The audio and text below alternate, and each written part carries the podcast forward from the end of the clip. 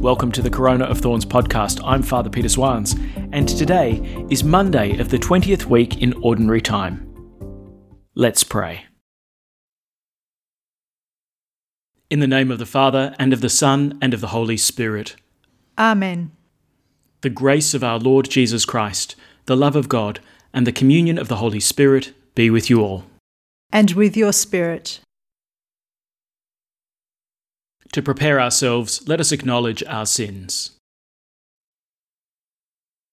I confess to Almighty God and to you, my brothers and sisters, that I have greatly sinned in my thoughts and in my words, in what I have done and in what I have failed to do, through my fault, through my fault, through my most grievous fault. Therefore I ask Blessed Mary, ever Virgin, all the angels and saints, and you, my brothers and sisters, to pray for me to the Lord our God. May Almighty God have mercy on us, forgive us our sins, and bring us to everlasting life. Amen. Lord, have mercy. Lord, have mercy. Christ, have mercy. Christ, have mercy. Lord, have mercy. Lord, have mercy. Let us pray. O God, who have prepared for those who love you good things which no eye can see, fill our hearts, we pray, with the warmth of your love, so that, loving you in all things and above all things, we may attain your promises which surpass every human desire. Through our Lord Jesus Christ, your Son, who lives and reigns with you in the unity of the Holy Spirit, one God for ever and ever. Amen. A reading from the prophet Ezekiel. The word of the Lord was addressed to me as follows Son of man, I am about to deprive you suddenly of the delight of your eyes. But you are not to lament, not to weep, not to let your tears run down. Groan in silence, do not go into mourning for the dead. Knot your turban round your head. Put your sandals on your feet. Do not cover your beard. Do not eat common bread. I told this to the people in the morning, and my wife died in the evening. And the next morning I did as I had been ordered. The people then said to me, Are you not going to explain what meaning these actions have for us? I replied, The word of the Lord has been addressed to me as follows Say to the house of Israel, The Lord says this I am about to profane my sanctuary, the pride of your strength, the delight of your eyes, the passion of your souls. Those of your sons and daughters whom you have left behind will fall by the sword. And you are to do as I have done. You must not cover your beards or eat common bread. You must keep your turbans on your heads and your sandals on your feet. You must not lament or weep. You shall waste away owing to your sins and groan amongst yourselves. Ezekiel is to be a sign for you. You are to do just as he has done. And when this happens, you will learn that I am the Lord. The word of the Lord. Thanks be to God. You have forgotten God who gave you birth. You have forgotten God who gave you birth. You forget the rock who begot you. Unmindful now of the God who fathered you. The Lord has seen this, and in his anger cast off his sons and daughters. You have forgotten God who gave you birth. I shall hide my face from them, he says, and see what becomes of them, for they are a deceitful brood, children with no loyalty in them. You have forgotten God who gave you birth. They have roused me to jealousy with what is no God. They have angered me with their beings of nothing. I, then, will rouse them to jealousy with what is no people. I will anger them with an empty headed nation. You have forgotten God who gave you birth.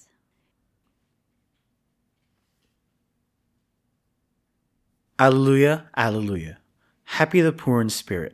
The kingdom of heaven is theirs. Alleluia. The Lord be with you.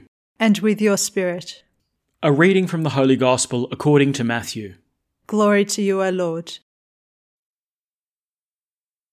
There was a man who came to Jesus and asked, Master, what good deed must I do to possess eternal life?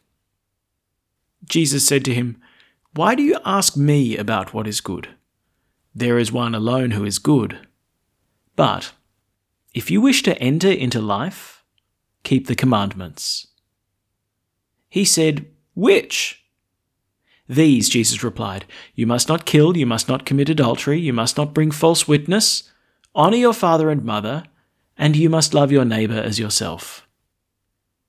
The young man said to him, I have kept all these. What more do I need to do? Jesus said, If you wish to be perfect, go and sell all you own and give the money to the poor, and you will have treasure in heaven. Then, come follow me. And when the young man heard these words, he went away sad, for he was a man of great wealth.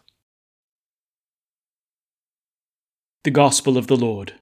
Praise to you, Lord Jesus Christ.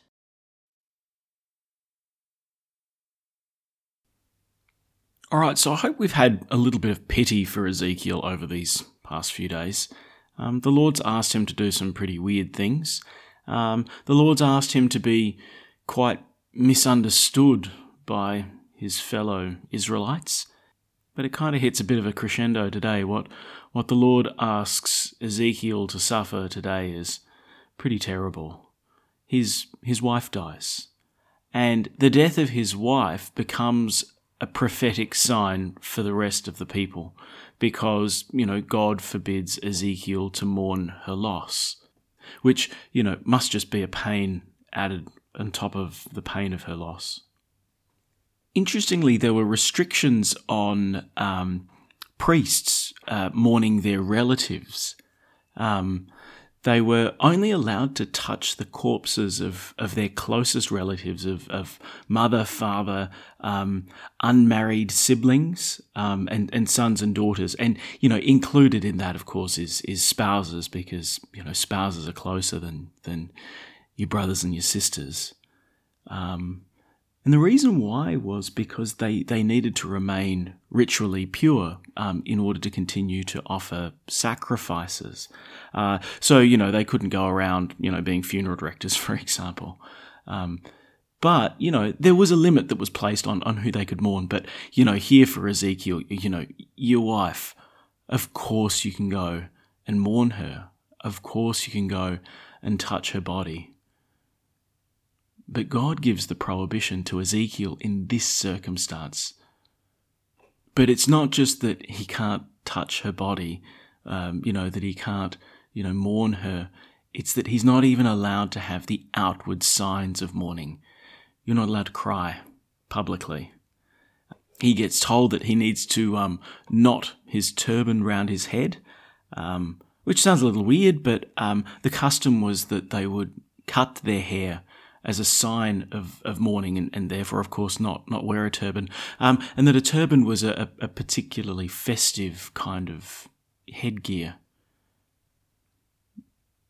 He gets told that he needs to wear his sandals um, because usually the, during times of sorrow and in funerals that um, people would go barefoot.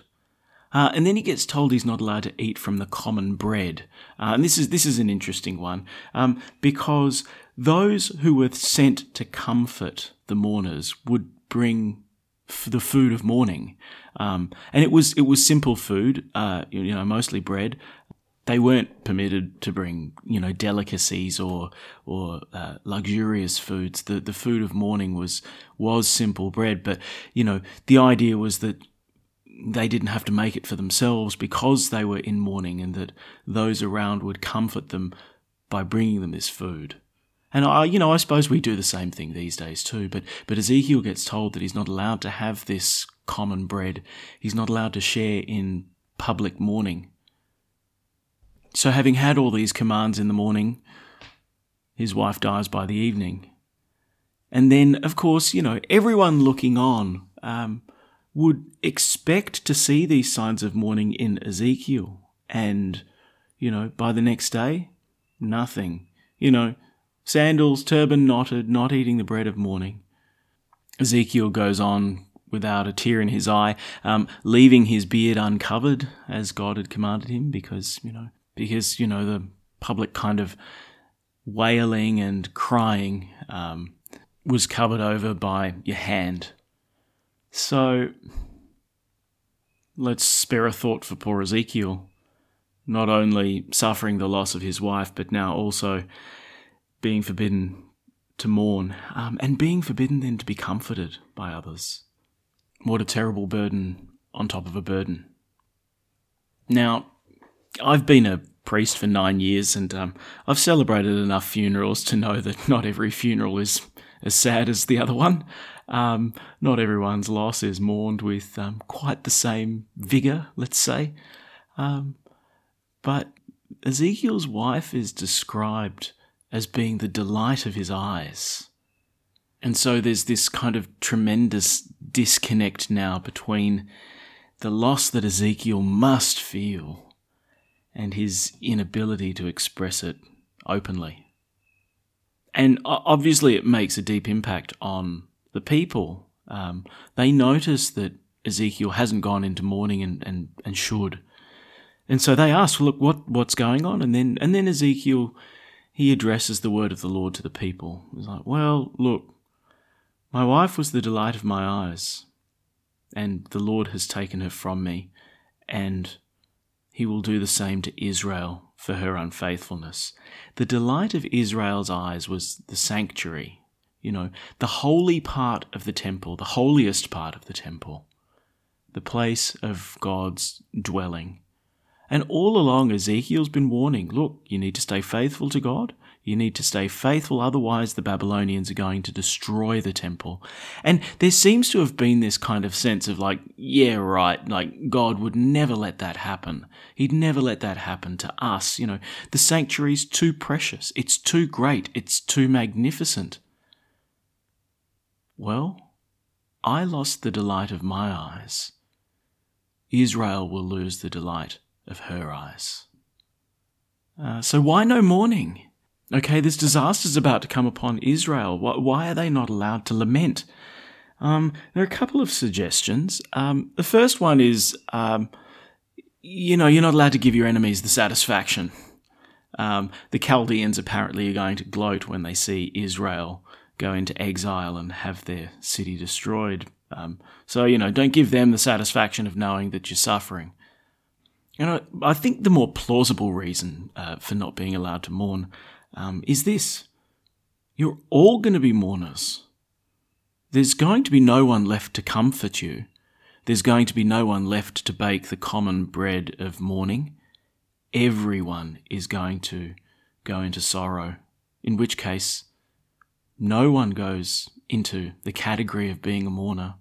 We're all in the same boat maybe there's something of that, you know, first restriction on, on priests mourning uh, that, that stands behind it a little bit. That, you know, the priests need to be there in order to offer the sacrifices, and so they need to remain ritually clean. I, I don't know, maybe there's something of that in there too, that in the face of this great disaster, the people need to get back to prayer, to their faithfulness to God, to offering the sacrifices. Maybe there's something in that. But I tell you, I suppose none of that really is especially comforting. It's it's a very sorrowful reading, and poor Ezekiel does go into quite a terrible suffering.